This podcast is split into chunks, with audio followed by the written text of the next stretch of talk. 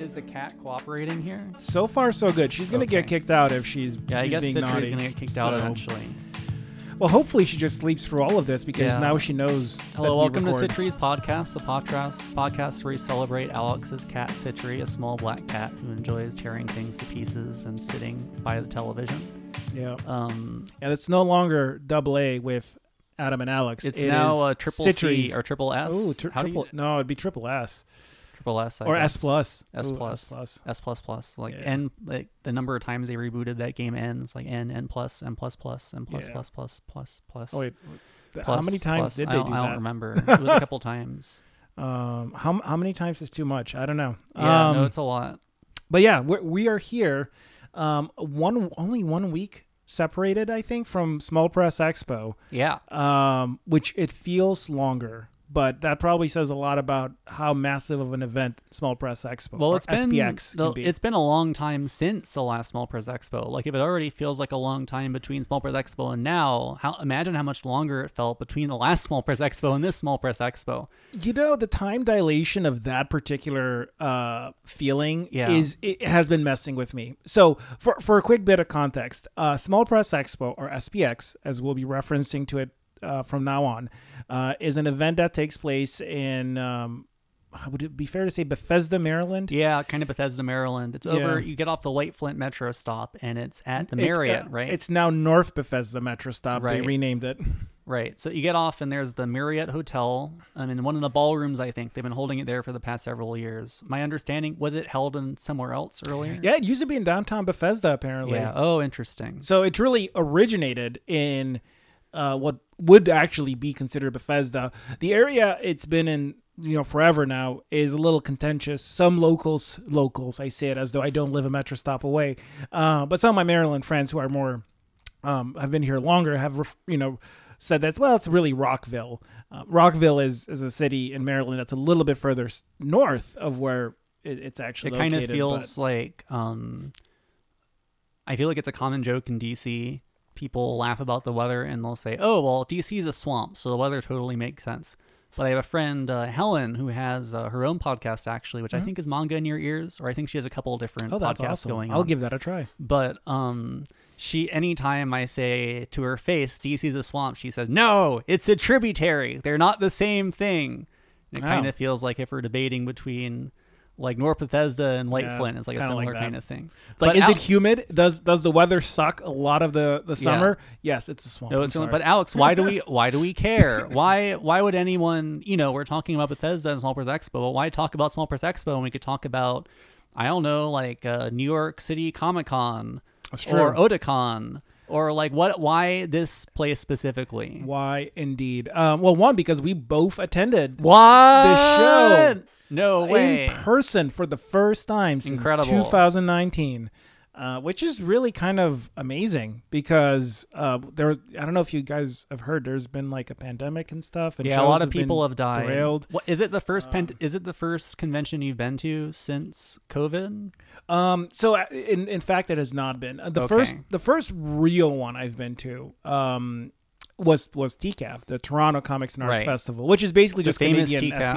SPX. Where uh, Junji Ito was at a while ago, right? correct, correct. Yeah, where they, uh, I, I feel like Alex and um, my friend Jade, I think they've been to TCAF a number of times. Anytime they come back, like, oh man, I got to go to the Beguiling this time, the famous comic shop. so good. I got to buy a copy of Suikoden 2 from a used game store, and I'm like, screw you and your Suikoden 2. I, I got Dragon Quest Monsters Joker this time around. Good for so you. It's awesome. sh- I mean, I actually, I actually own Dragon Quest Joker, but um, we should totally do that sometime. TCAF is a great show. I've never been to Canada before, but I, I got my passport now, so. Hey, that's you do have to make sure you have a but so sorry the whole the, the, the delayed lead here is that um alex and i both live within the maryland area kind of like the dc maryland virginia triangle circle yeah. whatever. And so small press expo i mean for alex i know it's probably been your kind of hangout zone for the past several years for me it's. Almost more something i fell into coming to work in the area Mm-hmm. and then sort of finding my way there. But Alex, I'm kind of curious what your personal experience with Small Press Expo is, since we've now sort of put um, both our cards on the table. Like you're someone who's Yeah. been going there for several years, and you know I've observed not only has plenty of memories Mm-hmm. of sort of past conventions, but also knows several people who presumably go there every year, or at least did until a pandemic sort of messed everything Yeah. up. Um, I mean, I've attended Small Press Expo in more capacities than I think a lot of people can claim. I've attended Small Press Expo as press. Right. Uh, in fact, that is how I first attended Small Press Expo in 2013. Um, I used to run a small blog at the time, and uh, apparently they let just anyone in if you ask the right questions. So I asked to, to attend as, as press. Well, it is called And- Small Press Expo ever, after that- all. That is a fact. Um, you hear that? That's me hitting the drums. Hey. No, sorry, go on. No, that's, that's good. Um, but yeah, no. So I, I asked to see if I could attend, and they let me go. And I was just getting started with you know doing some comics journalism at the time, and they uh, they let me go, and it was it was fantastic. It was only I think at that time maybe my second or third comic book show that I attended. The first one was actually C two E two in Chicago. I picked a hell of a one to, as my first oh, one. geez. Yeah. Um, and also I attended this press, so I got in for free for that as well. Obviously, I had to do a lot of coverage right. uh, for my blog. So I, you know, in the sense you kind of pay your way, but uh, it, it's kind of weird because they, they let in a lot of press also because it is in essence free advertisement. So um, it's an interesting way how all of those mechanisms work. But uh, that was my first one in 2013, and then I've essentially attended every single small press expo since then, Jeez. either as press. I've been an exhibitor behind a table because I've written some Yeah. comics, and I've also attended. In fact, this year as just a you know regular run the mill attendee, uh, I've also helped a lot of people table. So Yeah.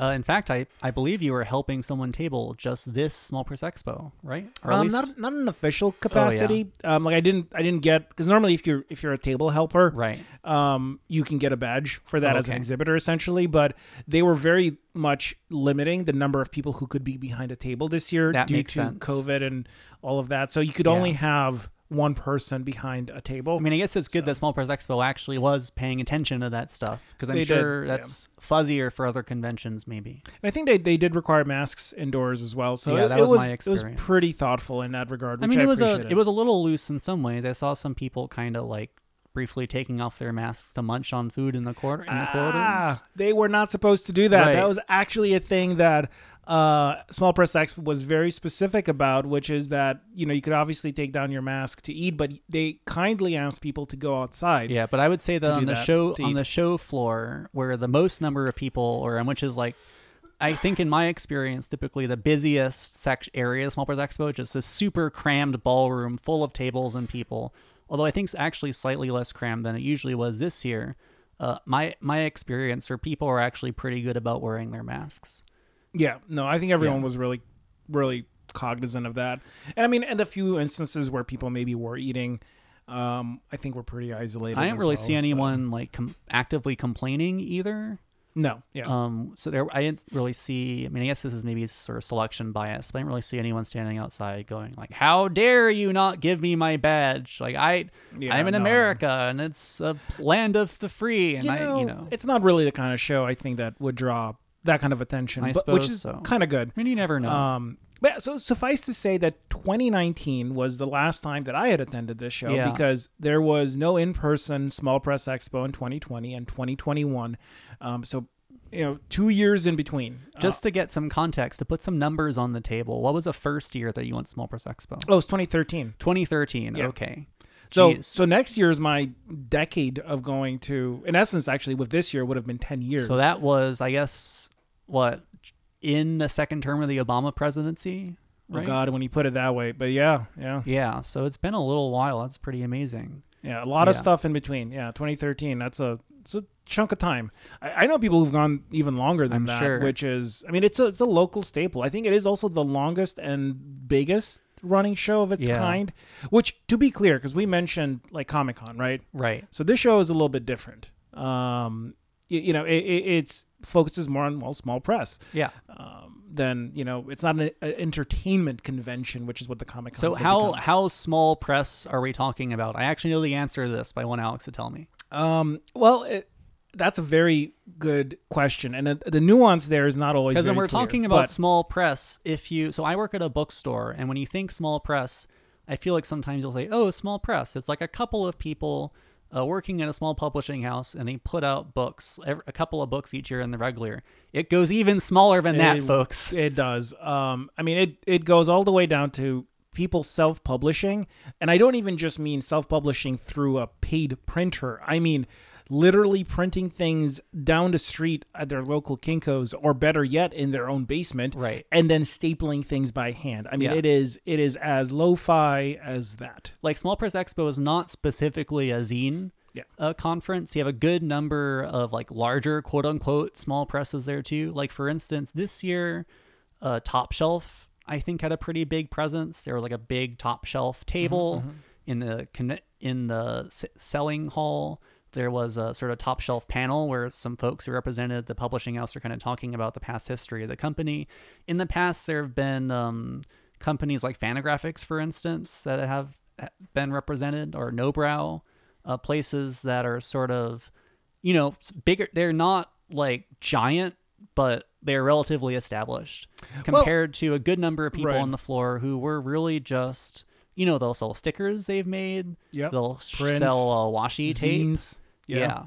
I mean, you know, specifically in the DC area, I believe there's like DC Zine Fest, which is coming back this year, I believe, and that is maybe more In specifically October. focused on indie stuff. Um, but Small Press Expo does have a fair amount of, you know, like one or two people who run presses of various sizes. Well, and I think that's the part that I think is potentially controversial in Yeah. some ways because when Small Press Expo started, there really wasn't. Well, actually, Top Shelf didn't exist when when Small Press Expo started, and, Mm. Right. and we went to a Top Shelf panel where they talked about how Top Shelf itself was somewhat uh, came into being in some ways thanks to Small Press Expo. Yeah. Um, so there was a time when you know Small Press Expo was really that small in the sense of there were no top shows. it was there a were no small no-brows. press expo, Yeah. not just a small press expo. Um, but some of these um, publishers have grown with the show to the point where, and, and I think this is somewhat contentious. I mean, do they truly belong in a space like Small Press Expo that is really meant to be that small when they have, you know, not only nationwide but international distribution at their fingertips? Is that still small press? yeah. um, are you small press if you're top shelf and you have published a uh, series of graphic novels with Congressman Lewis? Like, yeah, is- you John know, Lewis, like it- the march the March books. Yeah. If you're now, if you're listening to this podcast, it could be that you're a hardcore comics freak. It could be that you're like sort of a comics casual person. You're like, oh, what are comics? I loved reading Bone when I was a kid. Yeah. Well, if you heard of the graphic novel series March, which I feel like is one of those books, along with something like Persepolis and Maus, where someone who doesn't really know or care much about comics go, oh yeah, it's that graphic novel uh, by the civil rights guy that looks really neat and is like important and about um, the civil rights movement in the 60s and that kind of thing. That's a top shelf book. Also, uh, They Called Us Enemy, a graphic novel by uh, written by George Takei um, with some excellent art as well, not by George Takei. But can we actually get the artist's name? Probably, sorry, probably should have looked this up Um, in I advance. don't know off the top of my head, Um, but, but you know they've done a lot of really, you know they've they've worked with some very high profile people in the past. Um, now I should say, uh, my understanding, one of the most interesting things about Small Press Expo to me is that gap, like not just in terms of professionalism or in terms of budget, but also just we're talking about like a generation gap in a way. Like a couple of years ago, there was this big Fantagraphics panel. You so Fantagraphics has put out uh, has put out artists like a Daniel Clowes who did Ghost World and Eight Ball. It's put out famously the Hernandez brothers, who are two of, I would say, among comics lovers and historians, two of the most famous comics artists, or like most well-known comics artists in the history of the United States. Um, I look at something like that, and then I see kind of this newer generation of artists who grew up drawing web comics or fan art, and I've always sort of sensed a kind of tension there between people who sort of came up in this kind of comics old school of the alternative world and people who sort of came up drawing in the 2000s and probably even now a generation beyond that. Like i bet there's kind of a new generation of kids now like not just people who are now like sort of getting their middle grade graphic novel deals or like drawing stuff for mm-hmm. webtoon but kind of like the new kids after them who are probably getting their work back and forth in some venue I don't know much about because I'm like 30 and out of touch with that stuff. I'm I'm even older, Adam. I'm 35. Oh, you didn't have to admit that on in Nah, the cool, podcast, it's cool. Alex. I'm I'm But the do you- resident old you- guy. Do you agree, or do you think that? Not even that old. Um, you know, it's interesting because I think there is, from an aesthetic sense, sure, there there is that tension there, but I don't think anyone is sitting there from that older guard, being like, "Oh, there those darn youths with the cosplay." Like you actually do get that tension at bigger shows where you have a lot Yeah. of the you know people behind these. Uh, artist booths being like cosplayers, we're I mean, kids. I guess, I guess I bring But- it up because uh, just recently, actually, there was a small controversy at the Comics Journal where there was a, uh, you know, pretty critical review of an up and coming sort of, uh, sort of critical darling graphic novel that said, "Hey, this is sort of sexist trash that also has some formal problems." And uh, Simon Hanselman swoops in and says, Oh, "Hey, this review is crap." And you know, Hanselman Yeah, has been to Small Press Expo in the past, and is Yeah. also like a you know very well renowned comics artist. So you know, I mean, these sorts of beefs just play out anytime you have circles of artists, especially when they sort of have different things they like and dislike in terms of what do you get out of art? Why do you draw stuff? What are you making? What do you find interesting? Right? Um, You know, speaking of of Small Press Expo and Simon Han- Han- Hanselman, yeah. um, is it he him? I yes, I believe so. Okay. Um, I actually saw him several Small Press Expos ago, uh, handing out cake with his hands. Oh, wild. Uh, can you imagine that in this in this COVID world of Yeah. ours? Someone doing that? I don't know. You know, I had a friend who really loved Crisis Zone. Um, I haven't, I haven't actually read Hanselman's stuff, so I can't speak to it one way or the other. I've heard some good things. Oh, I'm just mostly talking about. I, I don't want someone touching my Oh, cake with their yeah, hands. it's a, it's a weird time kind right gross. now. I Um, mean, you, might- you might also hear all this. You'll say, well, what does DC or Maryland have to do with comics? Like, do DC artists or Maryland artists exist? I am here to tell you, podcast listener, they do. Yeah. There are more artists in this area than they might think. So, so, so a couple of things because I feel Yeah. like we're we're, we're kind of we're kind of Jumping all over the drifting, place, and I and I and I, I I actually have things to, to say in- Okay, in response sorry. to a few of Go these on. things, and we're drifting so far away now. So I'm going to bring us back. Okay. Um, so one to actually respond to the immediate thing, you know, it's kind of funny because pretty much every single artist I've met in this area is like, I'm all alone. There's no other artists around, and Right. there's actually a ton of them. You just need to like literally talk to other artists. I've artists. heard Walt Simonson lives around here. or or go to Small Press Expo. I'm sorry. Walt Simonson, Um, I didn't know that. the Yeah, there's a surprising- the yeah, famous no, I- Thor artist. yeah, Maybe I- that's not true. I just feel like I've heard he's been to Small Press Expo in the past. I know he's been to Baltimore Comic Con in the Okay. past, probably, but um, I mean, or that's like uh, Rebecca possible. Sugar grew up in this area. Yeah, well. that is a fact. Yeah. Um, so so there's all kinds of yeah, there's all kinds of creators. And Well, Noah up in the- Stevenson, for that matter, I think went to MICA, which is yeah, in, or I uh, guess Nate Stevenson Baltimore. now, right? Oh, I did not know that. Oh, Nate yeah. Ste- oh, hey, how about that? Okay, I learned something new. Mm. Um, I didn't know that. So, um, yeah. Anyways, so so yeah, there's there's tons of artists here, and and Small Press Expo is a testament to that because it is actually one of the biggest shows of its kind, which I think really needs to be. Uh, you know, and also one of the longest running because there have been other types of these shows that have cropped up around the country, some of which are still going strong, Mm. but some of which have closed their doors. So we got to be pretty thankful to the fact that we do have this small press expo. I mean, in my case, a metro stop away. I mean, how many people can say that about a show of this magnitude? And I mean, it really is just about five tenure. or ten minutes away by from the metro stop by Mhm. foot, which is pretty convenient. Really, It just get is. in the red line, you shoot all the way down, and you're there. Yeah. Um. So so anyway, it's a great show, but. Um, to answer your other thing about this tension between some of the uh, older and newer creators, um, I think in some cases there, there is this sort of attitude of being, you know, too cool for school, and some Right. creators are cooler than others, and there's like cliques, and any any medium is going to have some element of that. But I think for the most part, and it's so funny because how many times do comics people say, "Oh, comics is it's family, man," and we were at that top shelf When they're um, not saying comics will break your heart. Yeah. Well, it's comics, also true. family. Well, but you know what? Family breaks your heart sometimes. So You're right. Yeah. That's a fact. Um, and it was it was really interesting to be at that top shelf panel and, and hear that sentiment echoed once more.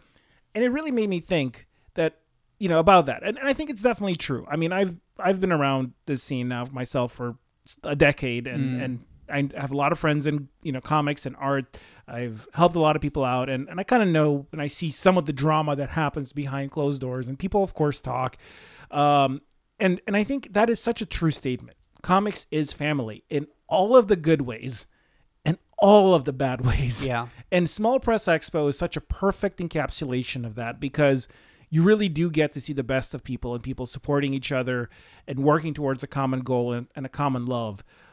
God damn it, do you also hear people bitching about other people behind closed doors? I mean, it's a lot of. I mean, speaking frankly, I mean, I've. I've never tabled at a comics convention because just putting together comics is not yet something I have experience in. But it seems like a huge amount of work. Like not only talking to so many people and selling all of your stuff, and not just even making that stuff, but physically moving all of your materials into the conference room, like getting Oh, yeah. it in and out of the doors.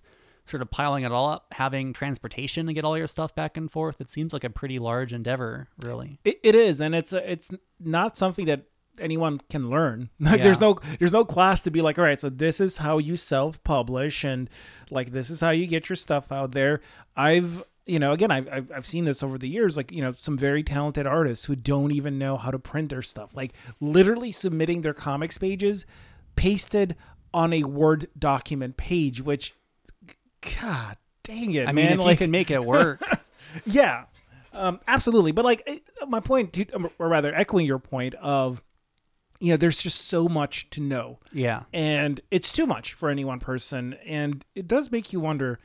Uh, it'd be nice if there were some resources to help people kind of get situated.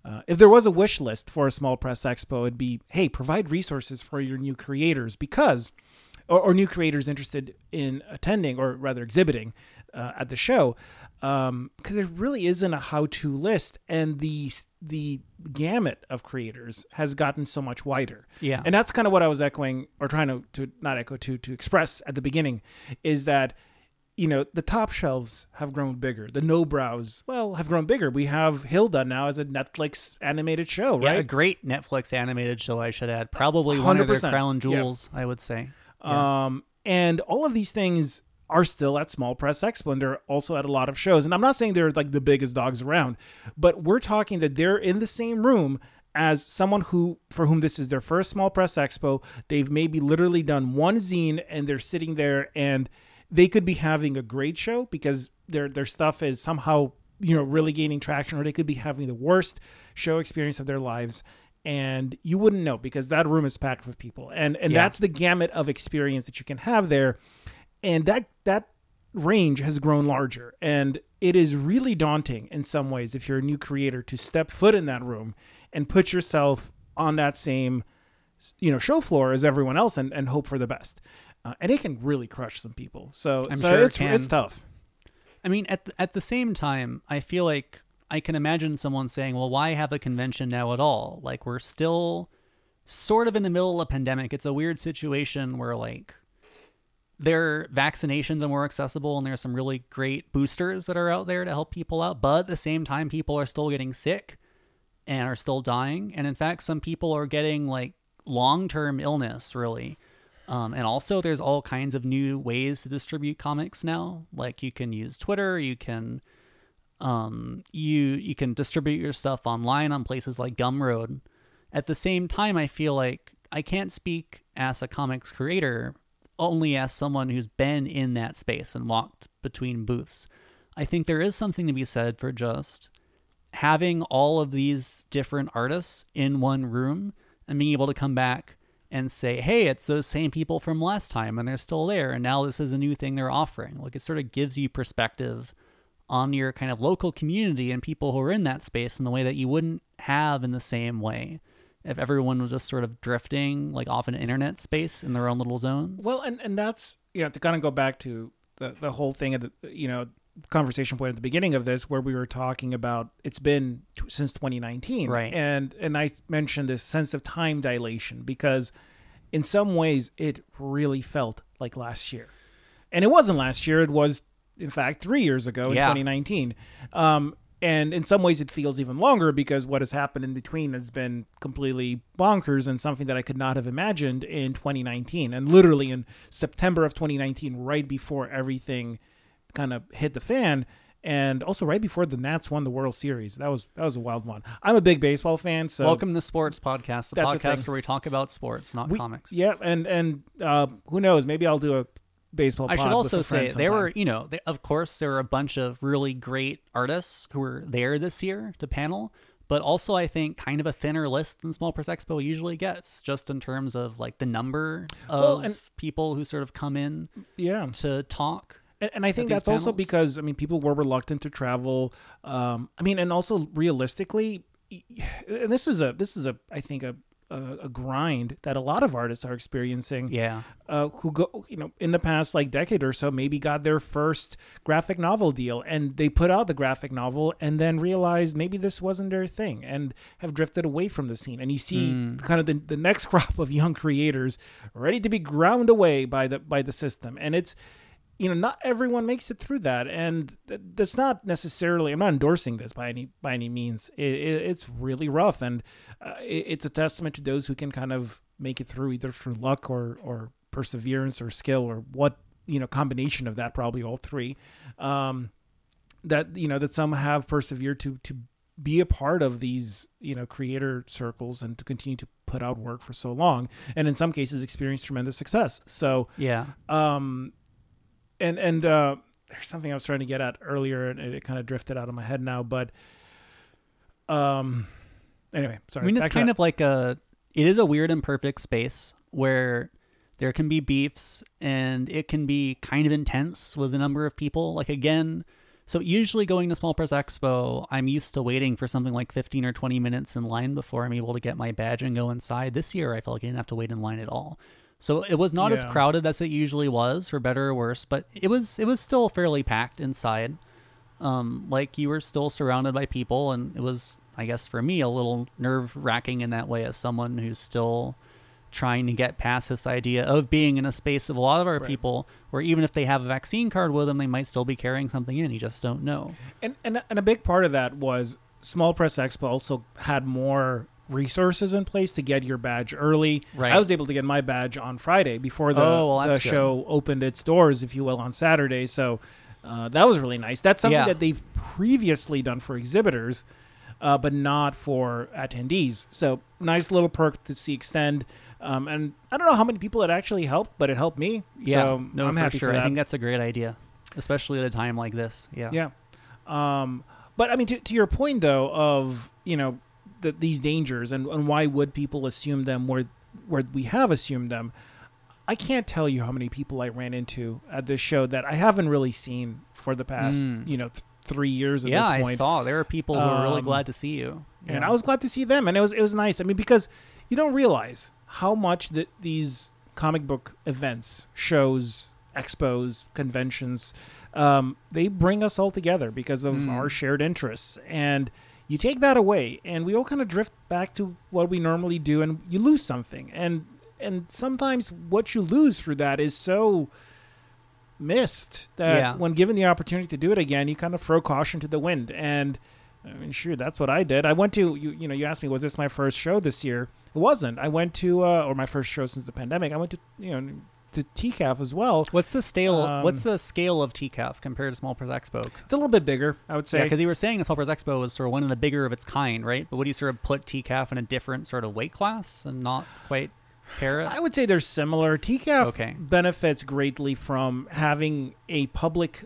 library to leverage as its convention oh, space. that makes sense. Okay. which is very unique to Toronto uh, because they have more, you know, money in their system from you know taxpayers and you know government programs and all that to to facilitate that. The show itself is free to attend, yeah, which which t- Small Press Expo is not. It's thirty. It was rather thirty bucks for all two days of the show, which is on the much much lower end for any show. But you still have to pay for it. Whereas TCAF, it's free.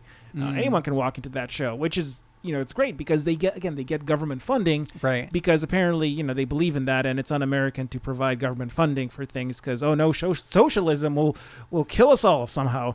Um, so um, it's quite different in that sense. And Yeah. and I think TCAF was also in, in some ways better equipped to have a show during the pan- during a pandemic because Right. that space is so much bigger, where it spreads people out across the whole uh, Yeah. library, which which does help. I mean, don't get me wrong, there are corners of that library that are super cramped, but that show has always been very spread out because of how it it sort of takes place across that whole uh, library and the reason I mentioned that TCAF is so you asked me is it the same weight class, and the, the reason I say it's well, it's about the same because it is about the same, except when it hasn't been.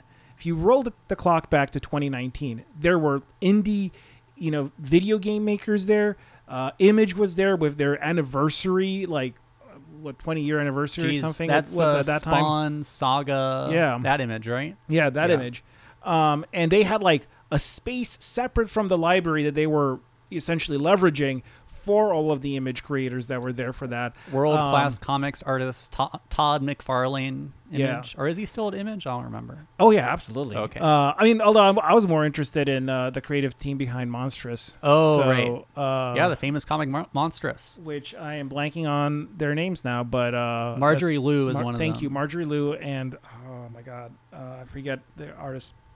The artist's name. Anyways, uh, this is why I have Google and I don't have it in my fingertips right now. But I apologize. So to go on, that year in t- 2019, the show I would argue was in a weight class all of its own, and I think the years leading up to the to, to the pandemic, TCAF had grown well beyond in some ways what Small Press Expo could ever be um, because again, it, it you have indie video game creators there. That's freaking awesome. Like, and that the intent of the show in that sense was much broader than what Small Press Expo purports to be.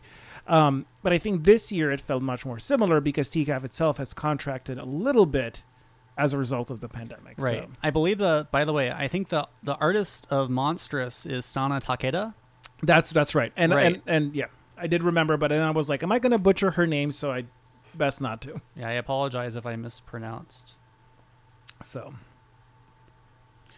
um, yeah, and and also big big recommend on Monstress. I uh, I've been following that series. I like what I read of it. It It's has so a lot good. of dense fantasy lore in it, and also lots Yes. of violence, which is You know, weirdly enough, this is always something I'm on the fence about. Is it best to read some of these image books or what have you when they come out issue by issue, or are they best There's experienced a pretty in nice kind of combined omnibus compendium you can get Mhm. a Monstress that I would, for several volumes. I would definitely say that the uh, the the collected format is best for how dense it is, and the omnibus, hundred percent yes.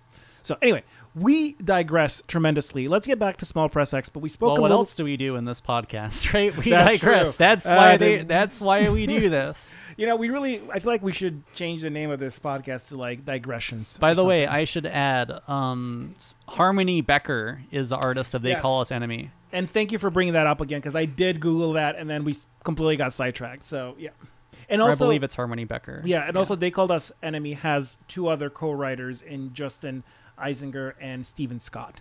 Yep. Who and Becker did an original graphic novel called I think Himawari Share or Himawari House. That's worth keeping an eye out for if you're curious to see uh, their independent work as well. Cool. But no. Alex, I think you were trying to shepherd us. So we're Yes. we're having a show and tell this week. Um, we apologize, things are a little loose Uh, because we have kind of a wide range of things to talk about. However, we thought it would be fun since Small Press Expo is a place where you go and you buy people's comics and you read them and talk about them. Each of us has brought things to share. Not too few things and not too many things, but just enough things. And we're, I think, going to go back and forth and we're going to talk about some comics we think are really cool in, in as little or as much detail as you like until a delivery person comes with food and we have to put this down and do something else.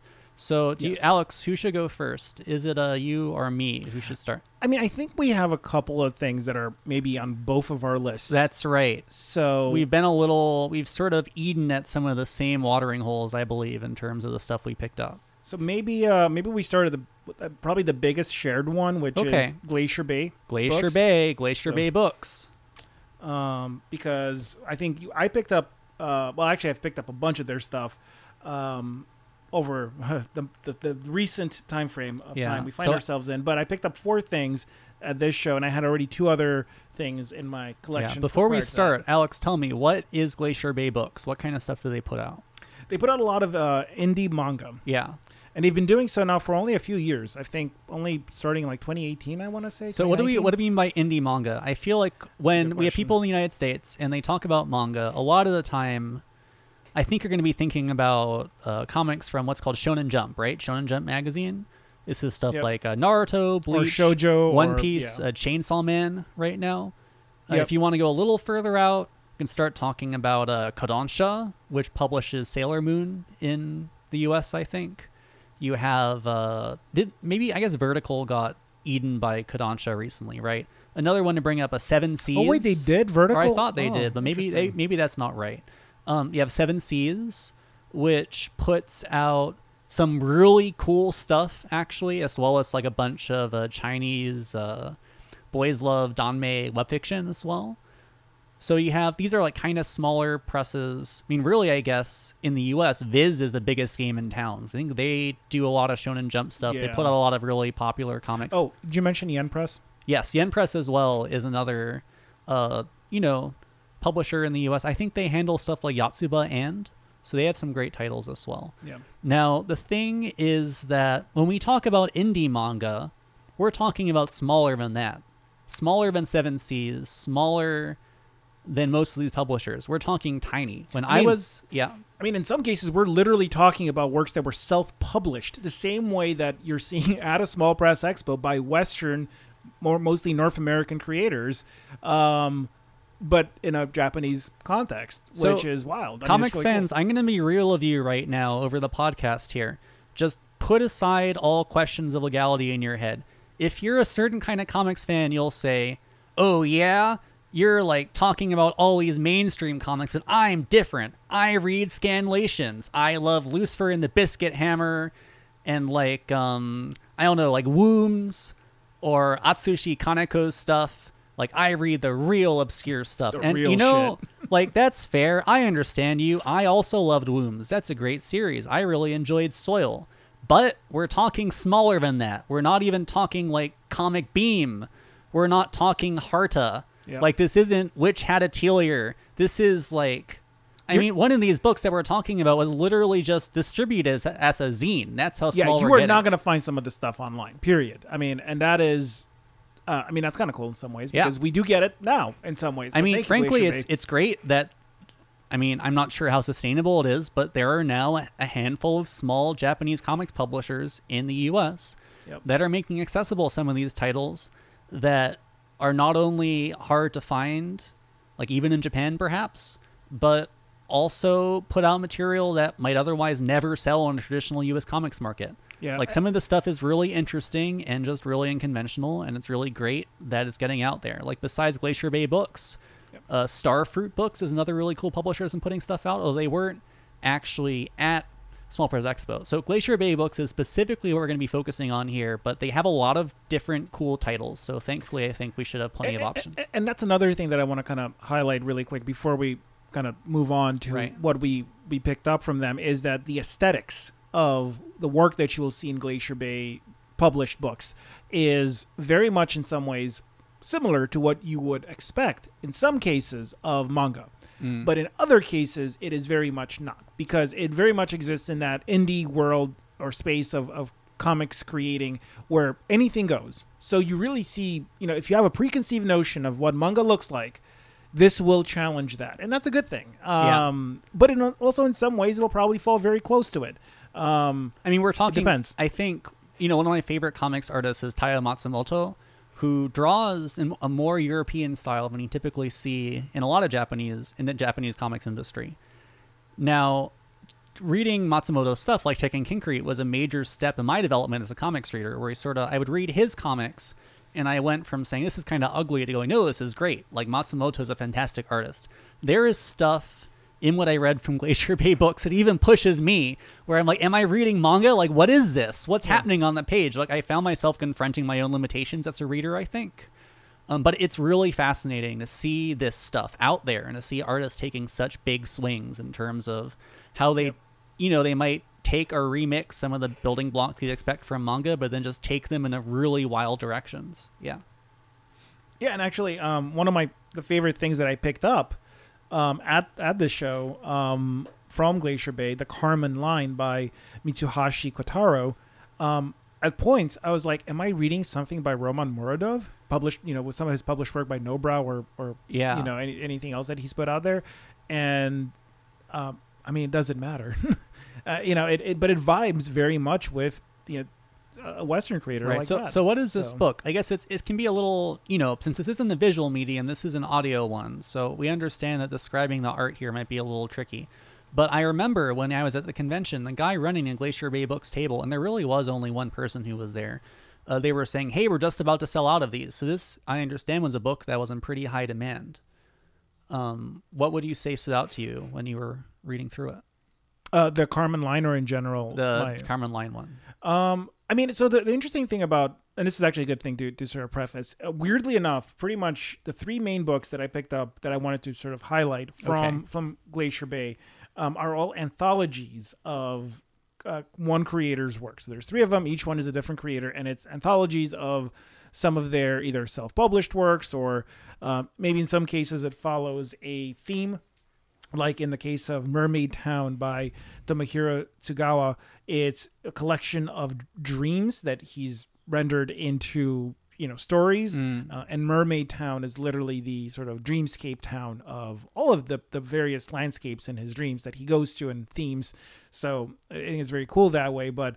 Uh, it's kind of interesting because they all kind of share this sort of dreamlike quality, whether Yeah. it's uh, in Mermaid Town or the Carmen Line. I should say mermaids in uh, Japanese mythology are a little meaner than they are in the in Ooh. American fairy tales. You could say. Well, I'm not sure how much that oh, comes up in the story. th- these are all not these are not stories that end well there's a lot of sadness and Yeah. um, you know it- it's it's very bittersweet even when when it is maybe uh, happier but it's all very challenging work it's it, it, you know you kind of don't don't just walk you know blithely into it you kind of have to be prepared for heavier work Mm. um What do you say? In ter- is that in terms of subject material or just in terms of the art and how it's drawn? all like- of the above I so mean, it's uncomfortable to read in that way. Yeah, it, it can be. I mean, like even the, Carmen line, which again, it's it's all the same creator, but he doesn't adhere to the same stylistic approach in every single story. So Right. some will be a little bit more rough around the edges and and harsh to to sort of Like from, from where. I'm from where I'm sitting, I see like a lot of really dark inks. yes. Yeah, like some pages where just the gutters are just pitch black. Yeah, I mean, in, in some cases, there's kind of this charcoal feel to to the uh, you know the the shading, and in some cases, it's more uh, watercolors. In some cases, it's just scribbles. Yeah. Um, you know, very like kind of draw. It looks like someone drew it in pen. you know, like a scribble on the back of a notebook or something. So it, it really ranges in in approach stylistically. I mean, in some cases, I mean, obviously, it's not something. You know, it's not half-assed. I'm not trying to say that. It, it clearly there's a lot of artistic intent Oh, for sure. behind how it was put together. But you know, kind of when I first picked this up and I started reading it without even maybe thinking too hard about it, I was like, "Is this the same person?" But it is. It is. Jeez. It's just very much the intent of each story changes, um, and with it, the art style does too, which I thought was really cool. Yeah, I mean, I think Um, you know, I love artists who can draw one particular kind of thing incredibly well, but when you find someone who can draw anything, that's what's really incredible. Like, I do think they have a style that Yeah. kind of hint like everything kind of um, uh, is held together by, but there is definitely variation in approach and and sort of material almost in a sense that that makes each one unique. yeah, that's cool. Are there any like particular episodes in these books you'd like to shout out? Um. Oh gosh, I would have to think about that. I was not prepared to talk about. Oh, that. no. But I did. I did. I will say I read all all three of these. I read everything that I got from from. So, can you go Bay. through the titles again? There's Mermaid. Yeah. So it's uh, Mermaid Town. Okay. um, by um, Tomohiro Tsugawa. Yep. There's uh, um, From This Flame by Umi Konomi. Right. And then, you know, the Carmen line uh, by Mitsuhashi Kotaro. And I would frankly recommend all three of them. I think thematically they, they actually work very Oh, well together because they're all anthologies of these very sort of dreamlike landscapes that are horrific and beautiful at the same time. Is there one in particular that stood out to you above the other two? Like personally, I don't think Ooh, in ter- not in terms of objective quality because that's whatever. It doesn't. I that's not really real. But I think just something that resonated with you especially. it, it it's really difficult and it feels unfair to pick a favorite. But, Okay. Um, I think Mermaid Town I really appreciated from a from a narrative standpoint because Okay. it really the way that it approaches dreams and uh, speaks about those dreams and the horrors that you sometimes find in them, I think spoke to me personally very much. Um, in that I've had similar dreams, so in that sense, it Right. really hit a note. What do you say? is Um, that a question of narrative or character, or more like a general tone, Uh, I think or kind of the way the story is I- conveyed on what the, the, page? what the dreams are about, like what happens. Like it's literally just the, the actual narrative. right. I think stood out to me. I think artistically, the other two are much more interesting in terms of the, uh, you know, the the line work, the literal art in them. It's just more experimental. Or kind of the the you know. pacing or the spacing on the page. uh, j- just like the you know the drawings on the page, Right. basically. Like i I think it's it's just more creative and, and really interesting, which is why I, I don't want to do them a disservice because artistically they're very fascinating and Oh, yeah. interesting. But and the one that resonated with me the most in that sense was probably Mermaid Town. Okay. Um, I mean, I guess it also helps to know what your own priorities are as a reader, right? Like, I feel like there are Right. people who just really love paging through beautiful artwork and couldn't care what the story is. Like, I know some people like that, where all they really care about is seeing great illustrations on the page. And then there are other Fair. people where I think plot matters much more to them. Well, and that's why it was really hard for me to like when you asked me to pick one. It's like Right. well, I don't, don't- make me because I, I, I Well, of course I'm going to. way. That's why it's it's fun to watch you squirm. Anyway. All right. Well, it's your turn to squirm. Yeah, now it's my turn what did to you, squirm. What I've did been you nailed have? down. So I have another Glacier Bay book. Um, this one, so uh, Glacier Bay has an ongoing series of anthologies called Glaciola, of which I bought volume two some time ago over the website, but I thought since I was at their table, I'd buy the most recent one, volume three. So this is something like 400 pages of independent comics. It's a nice big volume with a really cool illustration. And it's all different creators. That's right. It's all different creators. And in fact, there's a nice little introduction where the editor of this anthology sort of talks through their process. And they say that while Glaciola 2 had a couple of artists who were repeats from Glaciola 1, they say that a lot of the people in uh, this new collection are, I believe, in fact, totally new um, to the Glaciola series. So it's kind of a great chance to check up on a bunch of artists who I actually wasn't really familiar with. Some of these did remind me of um, some other folks I'd seen in the past, especially like some of the comics I've seen that have been fan translated. But I did some looking up to see if they were in fact the same person. They were not. Uh, they just sort of had a similar vibe, I think. Um, now, there's a very wide variety of stuff in this collection. There are a couple of stories that are drawn in a more conventional manga like way. So, for instance, something like, um, let's see here Komachiya Suzuka's September Friends or uh, Oratnir's Everyday Scenery are drawn in sort of much more conventional manga style, where I feel like if you were looking through, I don't know, like a manga scanlation hub or something back in the day, and you stumbled across across it, you'd see it and go, "Oh yeah, it's like a cool standalone one shot." Like the characters kind of look like something you'd expect, like in a book put out by Seven Seas, for instance. But again, there's definitely artists in here who draw in a style that is just completely unlike anything else I've seen from Japanese comics in a way that actually sometimes reminded me of my own limitations as a reader.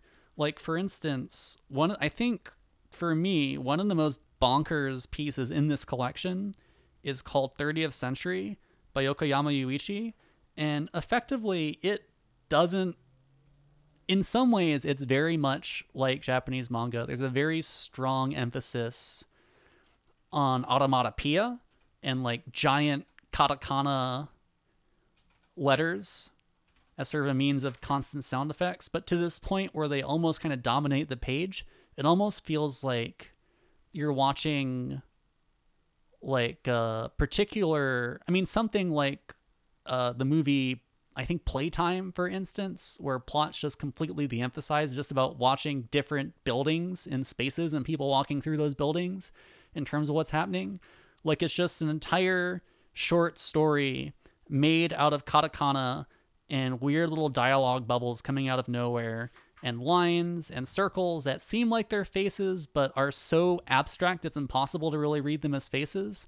I frankly didn't really understand what this was. I had this really strong just I was going to ask, like, as a Western reader, does Yeah. that translate at all at this point. No, and to be frank, I think I mean this is also something I have been challenged by when I've read uh, Western comics. Like for instance, I've looked at Eleanor Davis's stuff in the past, who's an artist Oh, I really yeah. appreciate.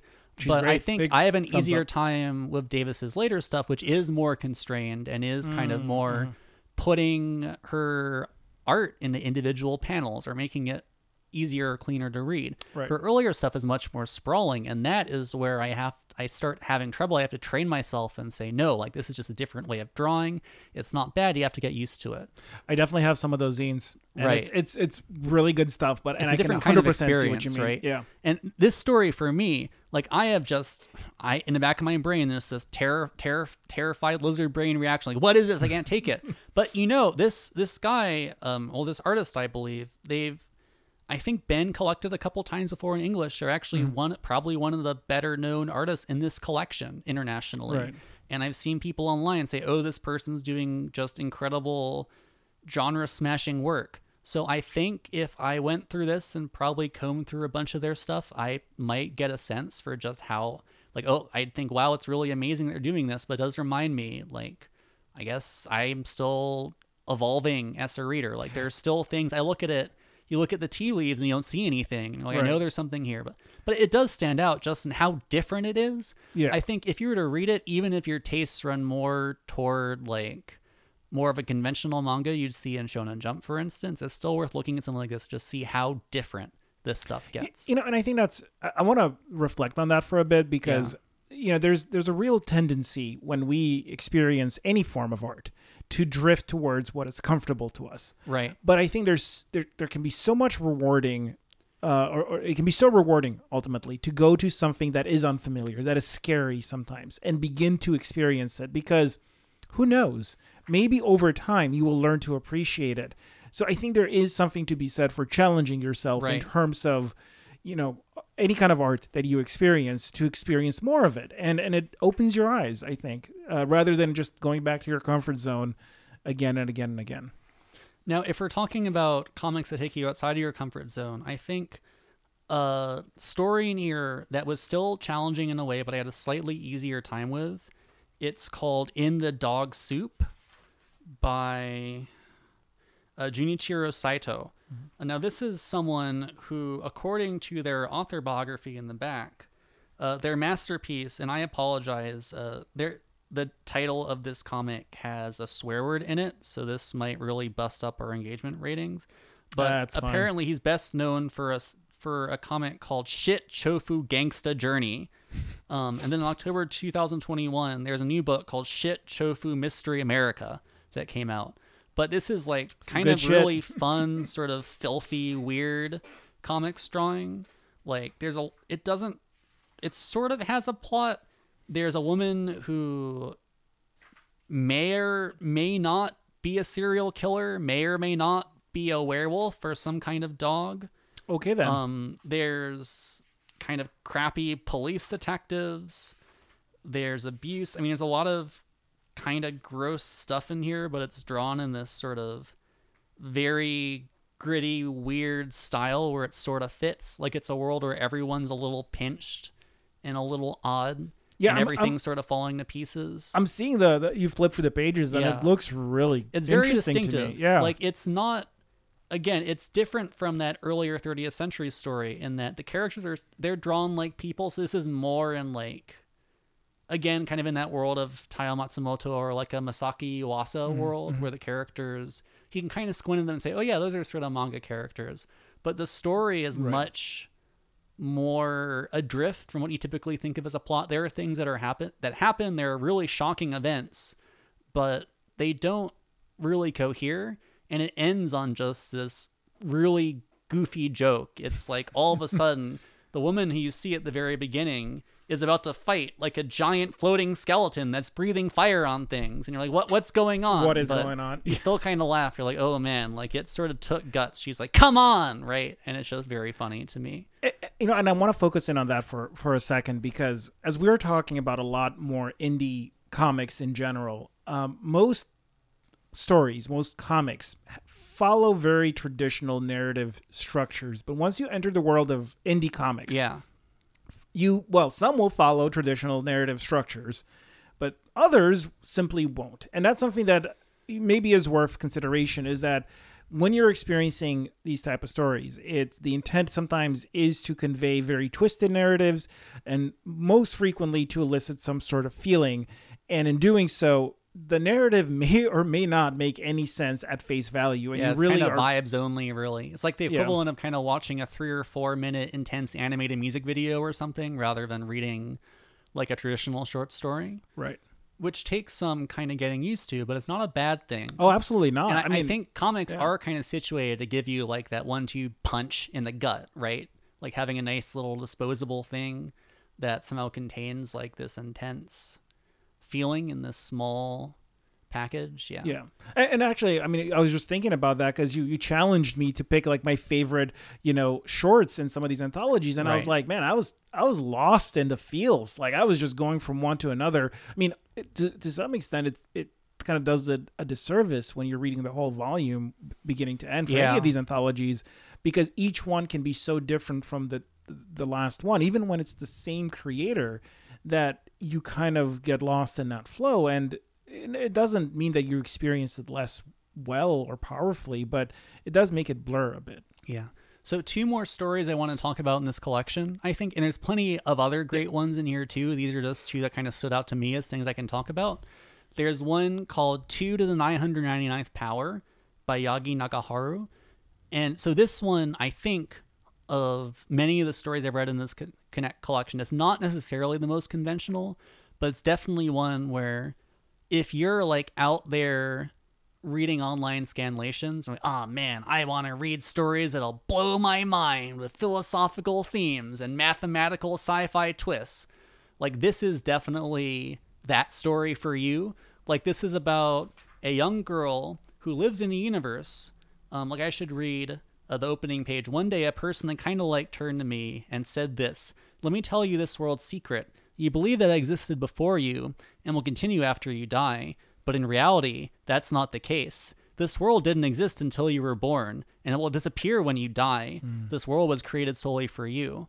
And so, the way that this story plays out is that she plays rock, paper, scissors against an increasingly large number of people, but the number of people required for her to win more and more games of rock, paper, scissors and ranked tournaments means the creation of thousands and like millions of Dyson spheres and multiple universes all across like existence. So if that makes you go, oh, I want to read about like lots of weird science fictional gobbledygook about like interdimensional transfers and things that both And exist Dyson and don't spheres? exist at the same time yeah. this is a story for you. I will say the art is much more conventional. It's not really about that. I feel like a lot of the kind of wild stuff this story is doing is really in the writing and not even in the character work. It's just like the characters saying, "Oh man, this is a wild science fiction idea that I'm going to like talk about for a little bit. Here's like a one and done cool concept." If you're into that kind of thing, I think this story is a lot of fun to read through and it has like a freaky twist ending, of course. And I want to end with um, I mean, I should also add actually uh, the the comic you mentioned from the flame. I think right. There's actually a Um, story. Yeah, no, sorry, go on. There's a story by that author in this collection called "Move Forward." Uh, by Umi Konami. That's right, Oh, by Umi very Konomi cool. right here. So Yeah, if you happen to read that comic and like it, feel free to buy Glaciola three, and you'll have one kind of fun comic story about a little girl who puts a goldfish bowl on her head after her goldfish dies. So that's fun. But that's not the last story I want to talk about. I want to the read that now story- because after reading From This Flame, I'm like, I'm vibing with that. The real story I want to talk about is Rain in Nakasu by Hadena Kangofu. Now, as someone who'd sort of gone through this volume and again, like, had very confused responses to a bunch of these stories and had very, like, ah, yes, like, this is pretty good responses to a bunch of the stories, this one really felt like coming home to me. Like, immediately you turn the page and it's like grand cinematic. Like the whole page is taken up by panels. There's some great perspective work. of like amazing perspective work and like giant sp- sprawling cityscapes like in something like a Dorohedoro by Q Hayashida which is one of my favorite comics um it creates this just really amazing deep feeded world where there's this character sort of trying to obtain fish for their boss, which just takes them in these really weird and kind of gross places. It conveys so much about like, oh, what what's happening in this world? What is everyone doing? Um, really quick so just Yeah. looking at the at the pages as you go through them the Right. contrast between the sort of painstaking detail of the uh, of the backgrounds which are just so you know detailed and then the more cartoony nature of the Right. of the characters like the main character the main character is this very cartoony moe little character Mm-hmm. and many of the other adults are rendered in a much more realistic style so that cool kind of right um s- sort of set off impression as well Yeah. where you have these different stylistic modes that are existing in the same place now at the same time I would actually say this is the most reprehensible story in this entire Oh, collection. Besides, it's the longest. It's sixty pages long or so, and I, you know, it's okay so reprehensible how reprehensible how so this is basically like the Made in Abyss of this collection Oh, gosh darn and it, it's okay. about a little uh, young person who has this horrible journey in which uh freaky octopi like creatures are involved is all i'm gonna say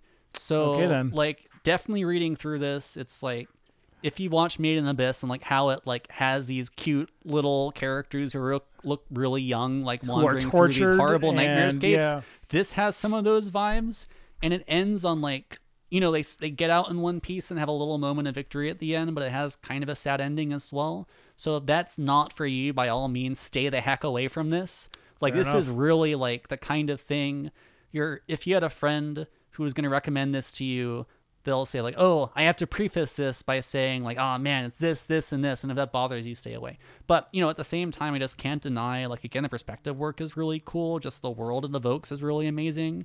There's a sense there's these kind of horrible things lurking right out of sight that you sort of catch a little bit of but you never see the whole thing. Um so even though it feels I felt pretty gross definitely reading it. I'm definitely curious to see what other work this person has done. And and also just, you know, speaking frankly, as someone whose tastes in comics do kind of run more toward the not necessarily even like the shonen jump stuff, but like the icky stuff, like Dorohedoro or Bokurano, for instance, like right there in the middle. Where it's like on one hand kind of more indie than your typical like mainstream comic, but also like Right. not so abstracted that it's like very you need to sort of have a very open mind. You know, this definitely spoke to me the most in being right in that sweet spot. But I can also totally imagine someone saying, What the heck is this? Right? Like this is just kind of despicable. So I have weird feelings about it, but I also enjoyed reading it, even though there are parts that really made me go, "What? What the heck is going on here? What is this person doing?" Well, but I thought I'd call it out anyway. and I think that's applicable to a lot of art and comics that Oh, exists yeah. in, in, in these more indie spaces because it will 100% be more challenging because a lot of times the subject matter is not it's really not fit for mass consumption in any sense. I mean, to be frank, like a bunch of these fan artists, these indie cartoonists out there on the internet are really indulgent, and that manifests in all kinds of ways. Sometimes it's like pushing the boundaries of narrative much further than you typically see from these kinds of stories. Other times it's like, you know, they'll have a comic that's great in all kinds of ways, and they'll go, oh man, but what if there was like, I don't know, like, you just saw pictures of their feet the whole time, you know, and that was Right, just like right. their thing. And that's like maybe a little more innocuous than some of the kind of stuff that goes on in these books. yeah, I mean, there's all kinds of transgressive things you can do, but you know, just watch out for the Nazis and we're good. oh, for sure. That's Yeah. really But that's those I think are what I talk about here in this Glaciola collection. There are many more interesting stories. I'd recommend checking it out. And also going back to Glaciola one and two. Two, I believe, won an Ignatz Award, which is Wow. kind of the big Small Press Expo awards that it gives out to many deserving comics in the past. So definitely worth checking out the whole collection when you have time. But I think that's enough for me. Um, there's a lot in this book, and I don't want to spend the whole time just talking about this. Well, so I think this is a good time for us to take a quick break um, because actually our food is about to get here. so Oh, okay. when next you hear from us, we will have been well fed and watered uh, because we're apparently a plant podcast. So we shall return. Um, there will be no ad break. We will just be back. Hey, so unfortunately, we have bad news to report. Uh, there's a power outage, and we lost an entire out. We lost an entire hour of our podcast. Just kidding, it didn't actually happen. I mean, then, then I mean, you you listened to that, dear listener, to that hour. So somehow you were lucky. But yeah, no, we true. we we realized that we never hit save on the uh the recording before going to eat yeah, dinner. no, so- we're very careful to future proof these episodes to avoid very silly circumstances like that. But anyway, so I believe, Alex, after I had my long rant about all the interesting artists, and I should say it's not, I've been saying Glaciola this whole time, but it's really uh, Gla- Glaeolia, actually, is the name of the comics collection from Glacier Bay Books that I mentioned. Uh, so just clearing that up. But I, I believe that Alex wanted to talk about another book, as a matter of fact. Yeah, so speaking of Ignatz winners and nominees, um, I wanted to switch gears to talking about Canvas by uh, Theo Stoltz, which won a Ignatz in 2020. Um, was also nominated for another Ignatz that it did not w- win at the time. Um, I think uh, it was best mini comic that it did not win, but it won like best upcoming uh, artist or And the creator. Ignatz are the just to reconfirm Ah, the Small Press yes. Expo awards, right? That is important. Yes, that is the. You know how all of these uh, conventions, comic book conventions, have award shows, or maybe you don't. In which case, you're finding out now that the I believe the Eisners are unique to uh, San Diego Comic Con. Oh, interesting. are they? Is San Diego? They may be. Uh, the Harvey Awards are unique to Baltimore Comic Con. So is the So- Ignatz Award like actually a brick? Do they hand out bricks to the people who win? Yeah, it's a literal brick. Oh, that's pretty wild. Which, which is particularly hil- hilarious if you travel to the show. Oh yeah. Uh, and you know you're taking that back in your luggage. I guess some people are joke, though. yeah but you know it's a it's kind of hard to take back but you know good problem to have if you win a brick so Yeah. Uh, but yeah so uh, canvas um, it was uh, itself um, published by lucky pocket press and they were um, at SPX this year. Um, they're they're they're a local staple because they are based in Baltimore, um, and their output is fantastic. And obviously, Canvas was very well received in 2020. And the luddite that I am, I did not read this until 2022. Now, granted, um, 2020 would have been the pandemic year. Uh, SPX would have been True, happening, in essence, um, you know, remotely at that point in time. Um, I did, however, realize that I had I had a copy of this from before this year, so I, I must have picked it up at some other point in time. Right. Um, so I bought it twice because I'm Guess full. there was a but, good word of mouth, I suppose. yeah. Yeah. Um, but it's really okay. So let me let me back up. What is Canvas? Uh, Canvas is a short comic about a an artist who wants desperately to um, get someone to model for them for their painting. we talking 20, 30 pages? Um, something like that. Yeah, Yeah. no, short, short. It's not a big, long, you know, graphic novel in Right. hundreds of pages. Um, it's a very short endeavor. Um, and so she's looking for a model for her painting, and is struggling to do so because no one else wants to sit still for that long. And so she resorts to vegetables to basically be her um, her model, which of course doesn't work out too too well. And uh, basically, having nearly given up, she makes a wish in a well, uh, gives up some teeth to do so, oh. um, which is a thing. I was going to say wells are typical. Teeth seems a bit extreme. Yeah, coins coins seem more normal, but um, you know that's what she does. And then, of course, a fairy shows up and agrees to model for her. And I don't necessarily want to spoil the whole story because there's a bit of a catch. Uh, not everyone can see the fairy, and and that kind of plays into this a little bit. But it was a very good story um, about sort of the the need for uh, you know having an audience for your art, but also kind of balancing that with your own artistic uh, growth and development. And um, it's definitely a story that I think will appeal very much to creators Yeah. uh, in that way, and it's kind of interesting It's like an audience of artists who go to these conventions in the first place. It's like targeted directly at them, you could Oh, say. oh yeah, in, in a sense, yeah, and you know there is a case to be made for the fact that a lot of the uh, the output that you see at some of these more indie shows can sometimes cater very specifically to the people attending the shows, Right. Um, but and I think this one is one that I think can do both. I think it can appeal to both those attending the show and to those, um, you know, who are exhibiting at the show to, to the more you know artistic crowd, if you will, uh, who would understand this at a you know more deeper personal level. How about the Um, art? It seems like in more of a conventional mode than some of the other books we've talked about so far. It is and it isn't. I think Okay. um, it it is both. You know, at times more conventional, but then also it, it does more you know dreamscape right. uh, elements and and well another point of, of mention is that all of the uh, quote unquote human characters, non magical characters, are all drawn you know, in the are they human kind of way? Like they all have that Mm. sort of uh pointy, not really well, kind of pointy, but like round nose. It's kind of like the um uh it's like a Disney thing almost, I Right. want to say like Okay. you know, uh, where they're like are they actually like animal people or are they human? Like why do they have that kind of nose? It's um so that's definitely an artistic choice that kind of makes this otherworldly to begin with even though it's um you know Yeah. And it's sort of like not I guess I'd say it's like sort of black and white except I feel like there's sort of different shades, Yeah. right? I, I, it leverages a, a red Actually, there are colors Color, in here. yeah. Yeah, there's plenty of reds. and blues. But no, I see what you're saying. They definitely do have these little kind of mouse-like Disney noses. It's Yep, yep. So, and artistically, again, it kind of plays around with a lot of things. So it goes from more conventional to less conventional. The style Right. changes. And there's some sort of caricature kind of bits in Yeah, here where yeah, they'll sort of emote in a very cartoony fashion, which is cool. There's a little bit of manga influence. Maybe? Oh, I would absolutely say so. Yeah. Yeah. and the art does change between the non-magical world and the fairy world as well, where it kind of gets looser and the lines kind of Right. go a little bit wilder. Um, so very well deserved win in 2020 for that Ignatz. Um, 100%. You know, two years late, we're giving our endorsement, or at least For mine. sure. Yeah, no, it definitely looks really interesting. I wish I. Well, maybe at some point I'll borrow your copy. and- I mean, if you want to read it after we're done recording, that won't take you very long. Perhaps.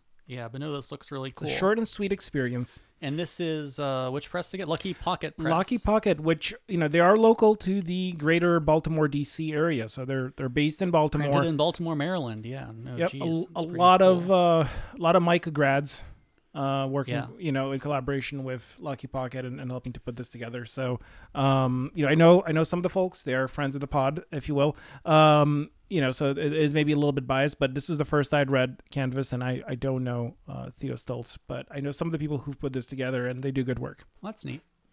So, um, but w- on to you, Adam. Um, what's something else that you picked up from the show that you wanted to talk about? You didn't want to talk about that book, Deeply Horny, that's sitting right next to you. Oh, that's Die Horny. Oh, um, Die I Horny. do, I do want to talk about Die Horny, but I'm saving it up because, um, well, so I mentioned Lucky Pocket.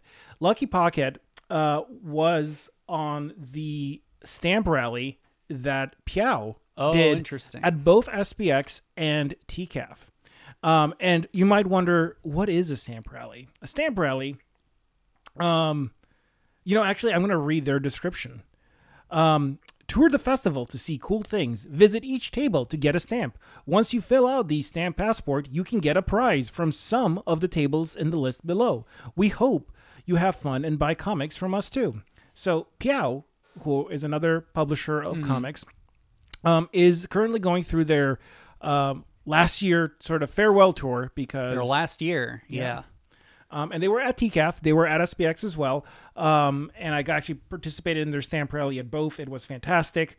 Um, I got a ton of stamps, um, all kinds of other presses, including Lucky Pocket and uh, Bulgilhan uh, Press as well, which uh, they're the ones who published Die Horny, Right. Uh, and, and that's definitely on the list as well. So there is a common through, Fred, here for uh, what we're talking about with Lucky Pocket, Yeah. PEOW, and Bulgilhan Press. So to I that end. Um, to some the stamp rallies I'm familiar with, I think back in the day in Japan, for instance, Mm-hmm. you'd have stamp rallies on trains where people sort Oh, yeah. of go from stop to stop along the metro in Tokyo and sort of get different stamps and you turn them in for a prize. So I actually just closed the my piece of paper of, of the stamp rally that I had from TCAF, and you know what it says on the back? Exactly that. In Oh, fact, go figure. have a what is a stamp rally as per the Consulate General of Japan in Atlanta. It's Oh. very specific. Wild. You know why Atlanta? I'm not sure, but uh, a stamp rally is a gimmick usually used to entice visitors at a conference or fair to visit every vendor. Upon entering, the visitor is given a sheet with blank spaces where the stamps will go. As they visit each vendor, their sheet is stamped. When the sheet is full, they turn it in for pri- for a prize or entry entry into a raffle. The rubber stamps uh, at these events are usually very simple designs, but can on occasion be quite elaborate. For example, at the Osaka Maritime Museum, the over 12 stamps form a large mosaic image. That's pretty cool. Yeah, it's So- neat. Um, I wonder, did they, they did in fact uh, recreate this for SPX as well, man. So also the, the sheets that they use for these stamp rallies are kind of themselves really cool. I'm Right. saving mine because they're Yeah, I do like all the different designs for the stamps on the sheet. Each Yeah. one sort of has its own little character Yeah. based on the particular publisher. Oh, and I solved the mystery of Canvas because uh, the stamp on the sheet does not lie. Lucky Pocket was also at TCAF this Oh, year, I see. and I was at TCAF in in uh, June, so I picked up a copy of Canvas there. There you go. And I picked up another copy at SPX because clearly did not read my copy that I picked up at TCAF. Also. yeah, well, two copies is better than one, I suppose. I gifted my other copy to someone. So, but anyways, you mentioned that you said, "Oh, what book do you have to re- what book do you have to talk about?" I have one more book I think we can talk about since this episode may be getting a little long. and this that book is, is a PEOW book. this is a PEOW book. So that's the correct. connector So we are there. now we have passed away from Glacier Bay Books. We are now solely in the PEOW zone. Um, I should well, slash Lucky Pocket slash slash, Lucky Pocket Han. slash other stuff. They're all friends, but they're different. Right. Um, so I should say, I don't. I'm still fairly new to the world of indie comics. There's plenty of stuff I haven't read. Uh, this particular book I have, Stages of Rot, I understand is kind of a cult classic. I know folks on Twitter, like uh, Monofsky article, I think are huge fans of this book. Um, I would say my understanding is if you're like super into the world of kind of indie comics, there's a good chance you may have either heard of or read this book. However, if you are completely outside of that world, there's a chance that you may never have even seen it or know it existed. So I'd like to take this moment, uh, despite the fact that PEOW is closing very soon, this is their last year of operation, I would suggest to you to run, not walk, and get a copy of this book as soon as you can because it's really interesting. And also, I should say, despite the fact the art is doing a lot of really cool bonkers stuff, is fairly accessible. I think, um, I mean, looking at a book like this, there's plenty of. Well, I'm not an expert. There's plenty of references I can draw to other artists. Like, for instance, uh, there's a bit of Moebius in here, I think, and sort of some links to other European comics artists.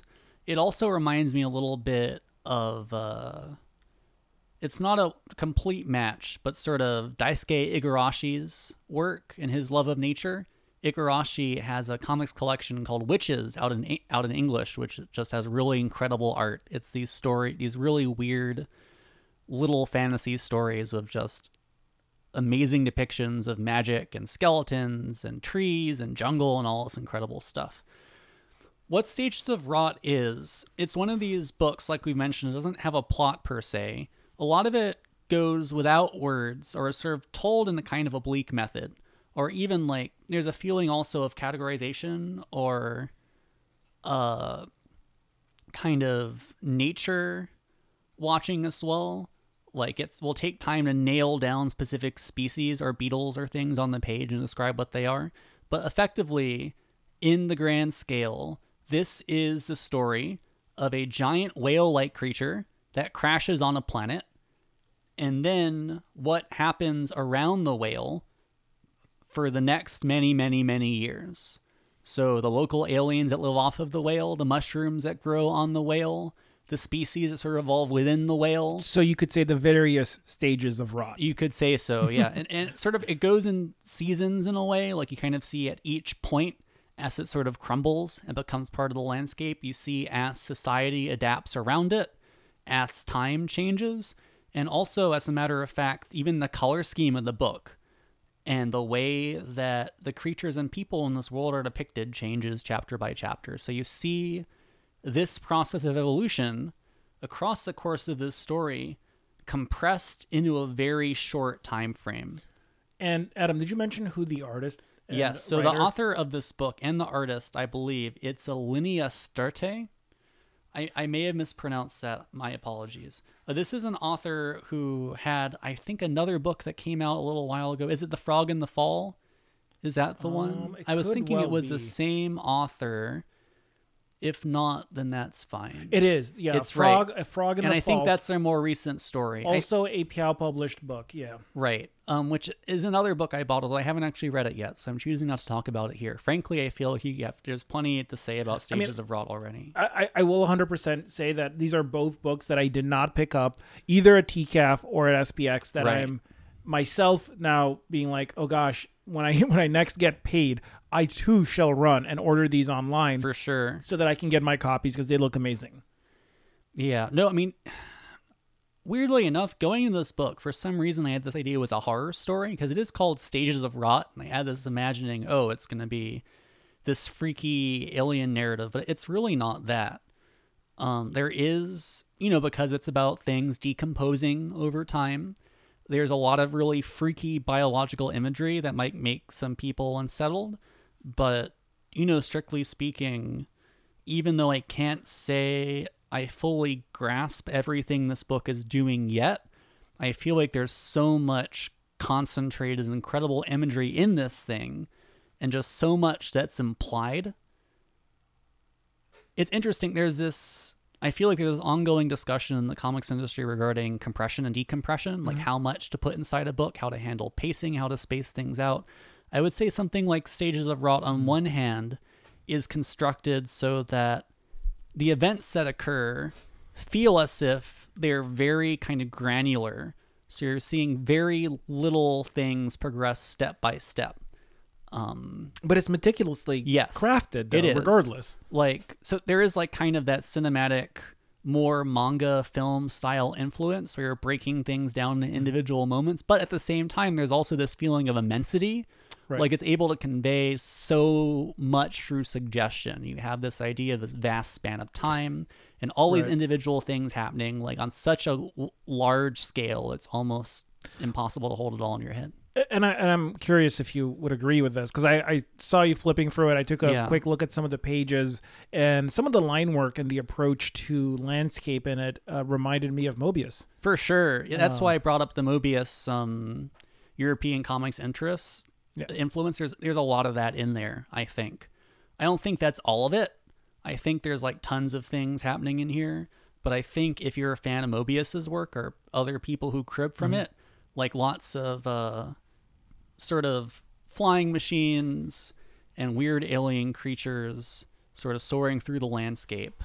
There's a lot of that, plus a lot of really cool bio imagery and just like the way that the creatures and various beings and life in this space are designed and how you see them sort of warp and change and adapt over time is really fascinating.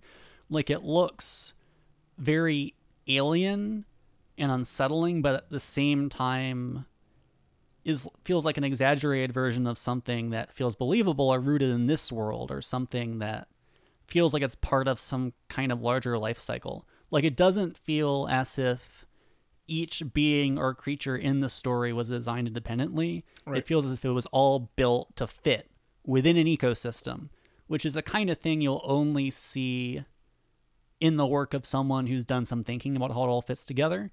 It's like the difference between um, a science fiction story where a bunch of aliens appear, where it's never really explained where they come from, and something like uh, Paul McAuley's The War of the Maps, which is a novel I read a little while ago, which very explicitly not only has a bunch of freaky alien creatures in it, but goes as far as to kind of build an ecosystem around them and suggest how they function from a biological perspective.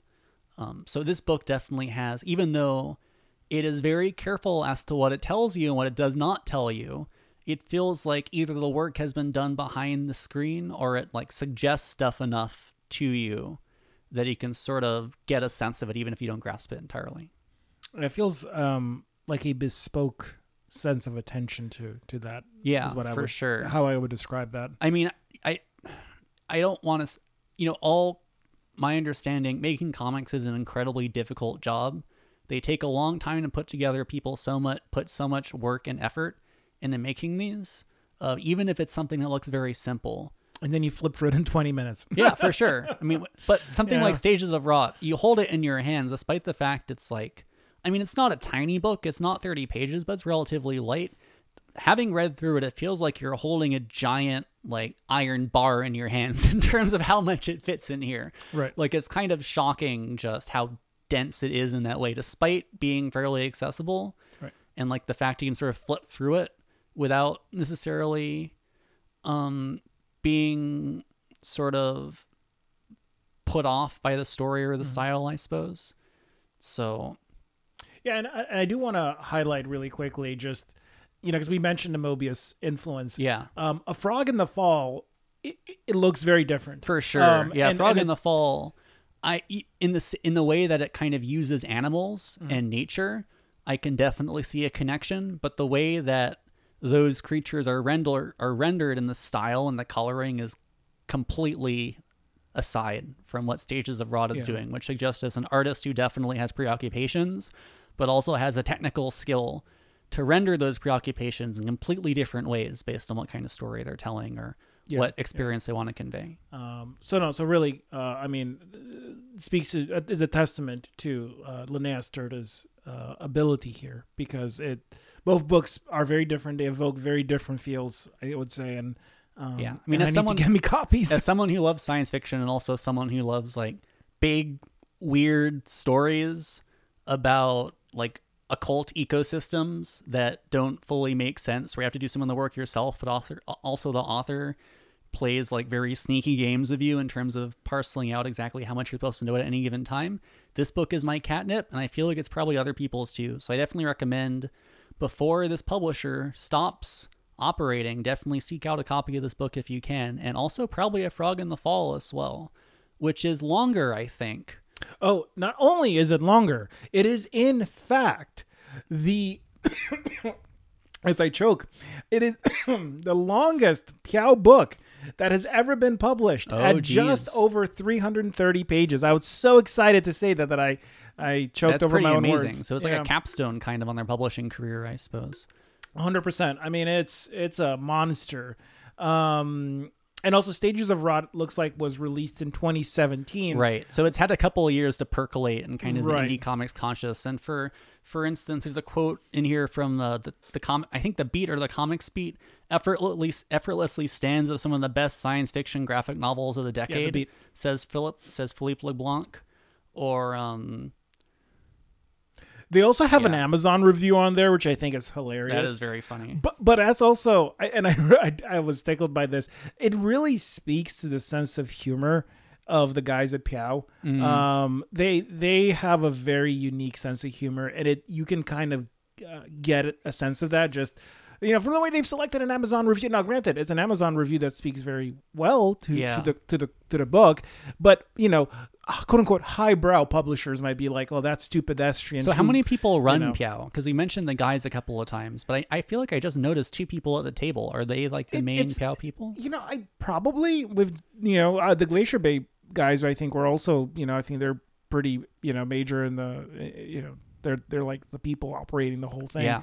Um, I would expect the same to be true of um, of PEOW. Now I don't know them personally. Um, I know some people who who've worked with Nobrow in the past and work with Nobrow presently. So I know in that case. You are interacting pretty much directly with, you know, that is their operation. Yeah. also, shout out to the PEOW guy who's a keep your keep your hands off Eizouken fan. I see you out there. He was like, "Wow, your I your Eizouken T-shirt. I really need to see that Yeah. show. I hope you did. It's a great series." But Also, they're big Sonic fans. I have a Oh, great yeah. Sonic uh, tote that I'm pretty stoked about. A Sonic tote bag. I hope that doesn't violate copyright law. Uh, well, anyway, they're going sorry, out of Alex. business. You were gonna chat a bit about PEOW, I think. Or Um, yeah. So, well, uh, well, pivoting from PEOW to uh, to um, Bulgilhan Press, um, I grabbed a debut from them, Die Horny by Rebecca Mock. Um, it was really cool because I was at TCAF earlier this year and I got. Uh, I, bought, I bought a bunch of their stuff and I got a nice, um, you know, sort of advertisement for Die Horny, and I was like, I can't wait for this to come out. It looks great. has Rebecca Mock done stuff before? I feel like their name is familiar. Oh yeah, Rebecca Mock has been like all over the place. I I will struggle to mention anything off the top of my head, um, but we can come back to that in a bit. But yeah, no, Yeah. Rebe- Rebecca Mock has done a ton of stuff, um, and is kind of a staple of not just you know comics but also these comic book shows. Right. Um, so as I'm you know kind of buying for time here, probably the the big debut, uh, not debut, but the big like book that you can. It's not a debut, but the, the big new book uh, that you can point to is Salt Magic that is coming out um, actually in a few Okay, days. that actually does sound familiar. Maybe I've seen it floating around on the internet. yeah, then. written by Hope Larson. Uh, and Oh, that is a illustrated by big deal. Rebecca Mock. Yep. Yeah. Um, but that's not it. That's not the only thing that Rebecca Mock has done. That's just the latest. Um, and now I'm again, um, I, I, I have a bunch uh, of her stuff. So it's um, So I guess while we're adrift, what is Die Horny exactly? Compass South. That's oh, the other oh, one. Oh, Uh, yeah, I do South know. and I do Edge, know Compass South. both South of also. which are on my bookshelf, and I've read Compass South. I've yet to read Knife's Edge, and I need, and also written by Hope Larson. So Yeah. does done a No, lot it of seems work like a Hope real Larson. collaboration there. Yeah. Um, so I, yeah, I definitely like Rebecca Mock's stuff. Die Horny is um, the latest um, in a sense. Well, until Salt Magic comes out, but this one is is a uh, Rebecca Mock production, whereas Salt Magic is a collaboration with Hope Larson. So let's talk a little bit about Die Horny. Um, the title is very tantalizing, but uh, the actual story is well also quite tantalizing and quite horny at points. So, but that is not its in core intent. The core intent is um, imagine if a Power Rangers villain decided to let go of their hordes of evil and just run away with a henchman. Oh. Imagine Wow. that. Uh, and they were very horny for each other, probably. Um, so imagine that, and then they go off and they do their own thing, but then perhaps they they get dragged into some more heroic work, and they end up having to fight their own forces, and it kind of goes. So this is like, uh, what if Rita Repulsa ended up That's running exactly- away that- with? I, that's- I don't know any other Power Rangers villains, unfortunately. no, I mean it would have been just a nameless, you know, uh, henchman. So some some Yeah. no name person. Yeah, that's exactly. I think if you what asked this me is. about Shinkenger, I'd have an easier time, or Time Ranger, maybe. Sorry, that's those are my uh, Super Sentai power levels there. Um ah, no, no matter but yeah it, it, it's really it's really cool it's very irreverent Yeah. it's it's drawn in a very sort of uh, it's a looser style uh, I was but gonna say very, the impression I got of something like Compass South, it's more Yes. sort of pared back, or I guess even the subject, some, something like Compass South, is more of like a young adult graphic novel, right? it is and it's very much of a period piece Right. so in that sense it's very carefully drawn to evoke that era and and with specificity in the sense that die horny is much more fun and loose yeah, and this looks much more sort of. I mean, not even like cartoony, but just it's more of like an indie comics kind of style where Yeah, the characters yeah, aren't absolutely. drawn necessarily to appeal to a broader market. It's Yes. more of a personal kind of thing. it's also drawn in a limited color palette so it's, it's very much the also, type of thing like that it's kind of a bonkers kind of story idea. So of course you'd want to draw it in a way that illustrates that. Yeah, yeah. Yeah. It um, it's very chaotic in some ways, but everything is also done with purpose. So it's not chaotic in a sort of um, irresponsible way. But you know, I don't know. Can you be chaotic in a responsible way? But that's how I Chaotic responsible sounds like a D and D alignment chart from hell or Oh something. my god! Yeah, uh, that's that's a conversation for another day. For sure. Um, weirdly enough, the the only other thing besides Die Horny that I wanted to mention um, vibes fairly well in the sense of it's also kind of you know um, space and nights and and things of that nature and kind of mech sort of sentiment associated with it, and that is Cosmo Knights by Hannah Templer. Uh, yeah, we've looped all the way back to Top Shelf, folks. We Yep. started this. We started this podcast with a brief discussion of Top Shelf, and we're back at Top Shelf. we're right back where we started. It's true. It's like we planned this. We really didn't, but it worked out. yeah, it worked out. Uh, but yeah, Cosmo Knights, and also speaking of looping back, because Cosmo Knights started as a webcomic. it did. So echoing a little bit of Lavender Jack, one. baby. Yep. So we're we're, we're right back, back. home in problematic town. No, I Oh, love Lavender well. Jack still. Uh, but you know, interestingly enough, actually, it Cosmo Knights did make me think of Lavender Jack. So I'm glad you mentioned that Hmm. because so here's the core idea behind Cosmo Knights. Um, you know how like back in ye old day, um, well, maybe more of an idealized sense of ye old day, uh, knights would fight for the hands of fair maidens and princesses and all that jazz. Well, it's that basic idea. But what if it's in space and you know there's a lot of like pew pew and technology and uh, you know cool mech knights and Yeah. shit like that? That's Cosmo Knights in a, in a nutshell. But it its intent isn't to glorify you know the the sort of patriarchal notion of uh, a man fighting for the hand of a lady uh, in, or a knight um, specifically but rather to demolish that idea and to work in a in an environment that even though it is set in the future is very much patriarchal and capitalist in nature Yeah. and the heroes are part of a resistance to essentially dismantle it this isn't what I'm going to say isn't meant as criticism in any way, but as someone who's seen the cover several times in my workplace and I sort of looked at some of the pages in it, it definitely feels like very much a young adult book, like sort of in contention Oh, with would- that would- space. yeah, aesthetically, like yes, There's um it's a story. Is it like a story of rebellion, kind of? Well, so I will say this, not much of a spoiler because it's kind of a, the background of one of the characters, but one of the main characters is was herself a princess Right. who decided to enter the competition for her own favor, for her own hand, as as it were, and won against all of the other men fighting Yeah. for her and beat them all up and then won her own hand, caused a ruckus in the process, and then became a rebel. So there's the idea of sort of challenging authority, kind of re-examining your place in the world and deciding where you want to go. Yeah, I would, uh, yeah, I would say probably young adult audiences would vibe with this. Oh, I, sure. I love the crap out of it, but then again, I like everything. So yeah, there's like an attention. I mean, I don't know much about this stuff, but I understand it's kind of like an attention to sort of fashion and like what the characters are wearing as well, how they present themselves. yes, I think the the the artist of this, uh, Hannah Templer, sort of posted pictures of the characters on Twitter, sort of uh, presenting themselves at different times. Like there's definitely thought put into that and sort of how yeah. the world is designed as well. There's sort of like an anime influence, sort of like there's definitely like a lot of webcomic vibes in this story. It reminds me of like a lot of stuff in a similar vein, And- but in not in like a repetitive way, but in No. a oh cool like. This is someone who's read a lot of neat stuff and they're kind of riff- riffing on a lot of their favorite things while also sort of pulling in their own interests as well. a hundred percent. Yeah. Uh, and the biggest, I think, compliment I can give this is that even though it started out as a webcomic, Right. and this is a tricky thing that maybe not everyone thinks about, colors look different on a computer screen than they do in print. Definitely. And the way that this book printed, and this is a testament perhaps also to Top Shelf because they obviously published the book. Um, but the way that this printed, the colors are incredibly vibrant, and it is a you know really a huge compliment because um, Hannah does a lot of work. Hannah Templer does a lot of work with color, and the color in this looks amazing. Um, and for it to render as well as it has in print uh, is probably one of. I mean, there's a lot of things going for this comic, but the colors look freaking amazing. Yeah. I should also add it's besides colors, even just something as simple as oh yeah, for sure. Uh, Alex is showing me a super vibrant sort of uh, intergalactic spacescape with like a very pink, orangey. Uh, But it's like jade moons. green, blue. I mean, there's so yeah, many there's a lot of stuff going Yeah. on. Big clouds and things. Um, purple. Yeah. yeah, there's uh even just something as simple as when you read a page on the internet, the way it looks the way it's structured clicking through on your screen or scrolling on your screen and the way it reads in the book are often completely different.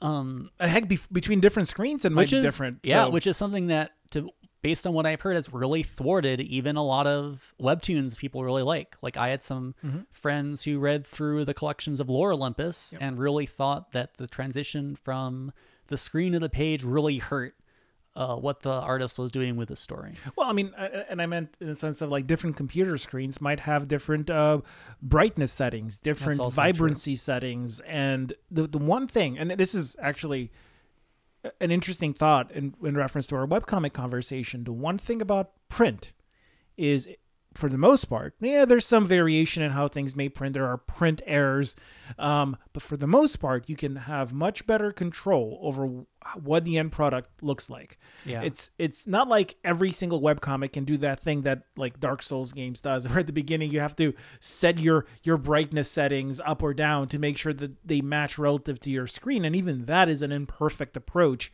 Um, to to essentially standardizing what your brightness experience and that's only brightness that does Yeah. not doesn't account for color vibrancy so um, print has this sort of unique benefit over digital in that sense and what better way to bring our conversation full circle on something like small press expo than to maybe you know really highlight one of the greatest benefits of print which is that you have better control over your product Yeah, the the artist does have an interesting story as well. So they were at the uh, top shelf panel, right? And they were actually the youngest person there, I believe, or yes or yeah, one of the younger yeah. people at no least. definitely the youngest Yeah, like say. there are other a bunch of other people there. Many of them were kind of the top shelf old timers, or you know, folks who are still, I think, fairly relevant to today's comic scene.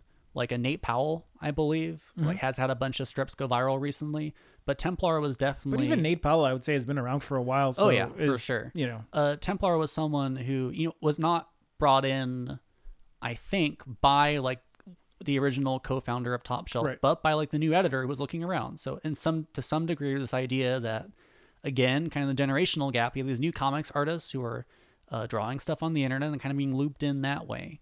Yep. So it's it's my understanding is Templer at some point um, when she was drawing comics, she just made the call one day that okay, um, I'm gonna do this seriously. I'm gonna make a career out of this, and so started putting this story out and got this deal, and eventually managed to work it out. So it's neat. You know, there are definitely people out there. I mean, people draw comics for all ty- kinds of reasons.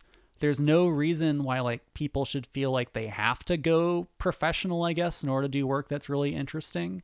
In fact, probably a lot of the a lot of really interesting work is done by people who might only do it as a hobby. Like they'll put out 15 or 28 pages every year that blow everyone's minds because they'll just find a bit of spare time to put it together. Yeah. But it is neat when you have people who are able to make that sort of jump where they say, I want to do this. I mean, even if it's, you know, this is a more sort of conventional, accessible story than some of the comics we've talked about.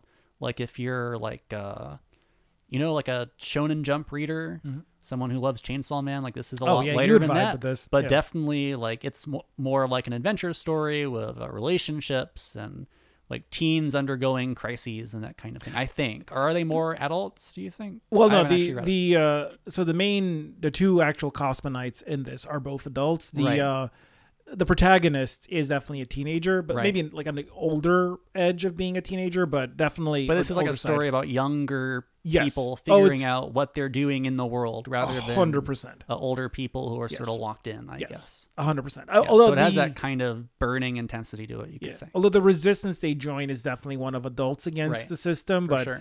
um, it is definitely you know it, positioned as sort of young adult in the sense of the protagonist has to be younger so that you know kids will will understand them and relate to them.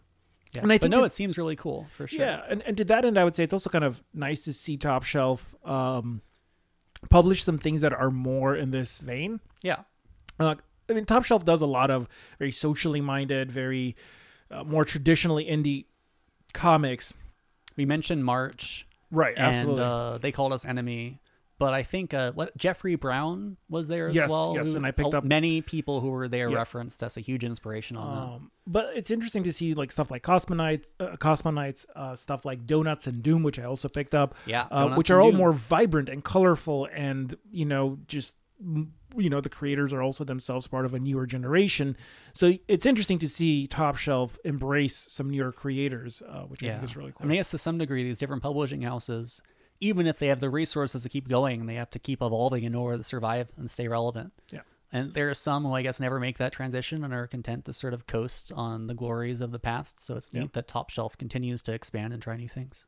And and also, I mean, how cool is it to you know for one publisher to have both Jeffrey Brown and Hannah Templer in Yeah. the same on the same panel, let alone on the same table in the same you know collection and treat them, you know, sort of say, wow, both are doing really good work, you know. Yeah. Yeah, no, So- for sure. Uh, but yeah, but and and th- that in a nutshell is also SPX because you have so many people from very different la- layers of comics all in one place and all, for the most part, appreciating and loving the same things. That's a great wrap up, but I do want to ask since Yes. you seem like kind of the PEOW expert here, before they close up shop, Oh dear. besides Stages of Rot, if you were to pick like two or three other books you want to snap up by them before they close, are there like particular books you have in mind? I know I've seen several books by this publisher on your shelf Yes. that you seem to like. Some of them are like more mainstream, others are like kind of more specific little kind of independent memoir style collections by cartoonists full of their own personal neuroses. Are there any that kind of stand out to you as like particular comics that make you think of the publisher? Yes. Uh, the the one that so I'm going to highlight one thing in particular, and that is um, PEOW by PEOW, Oh, okay. uh, or P E O W, Painfully Embarrassing Otaku Weekend by Jane Mai, which has two issues, one and two, um, and is this collection of you know uh, you know short comics by Jane Mai, um, which um is very irreverent in a sense. And I actually have yet to read, so uh, I am kind of poorly describing this.